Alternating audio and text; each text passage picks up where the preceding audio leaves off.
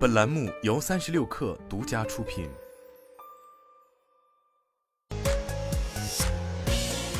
网络新商业领域全天最热消息，欢迎收听快讯不联播，我是金盛。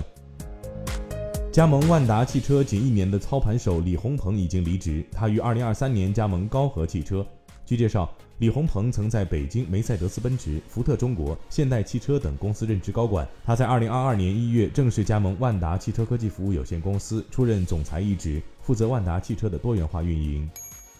四月二十八号至五月四号期间，滴滴在广州、厦门、武汉、哈尔滨、西安、包头等全国近八十座城市投入上千万元补贴，用于保障出租车司机五一期间的出车收入。此外，滴滴还于本周在哈尔滨、西安、包头三城同步上线出租车司机空时补偿功能，进一步改善出租车司机的假期出车体验。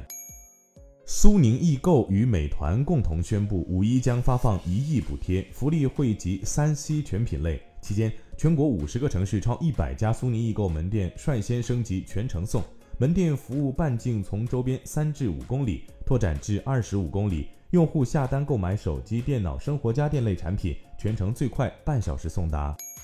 特斯拉 CEO 埃隆·马斯克周三会见了正在美国访问的韩国总统尹锡悦，称韩国仍然是一个有趣的、领先的超级工厂候选地。尹锡悦表示，如果特斯拉决定投资，我们将在选址、劳动力和税收方面提供积极支持。当地时间四月二十六号，阿根廷经济部长马萨召开新闻发布会，宣布阿根廷将停止使用美元来支付从中国进口的商品，转而使用人民币结算。马萨表示，与不同企业达成协议后，阿根廷将于本月使用人民币支付价值相当于大约十点四亿美元的中国进口商品。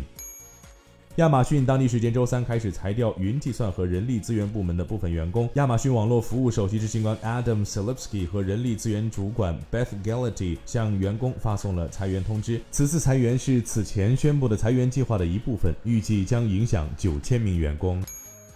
美国最大肉类生产商泰森食品公司周三宣布，计划裁减百分之十的白领员工和百分之十五的高级管理层。泰森食品今年三月表示，将关闭两项表现不佳的家禽业务，以加强因供应过多而陷入困境的鸡肉业务。以上就是今天的全部内容，咱们明天见。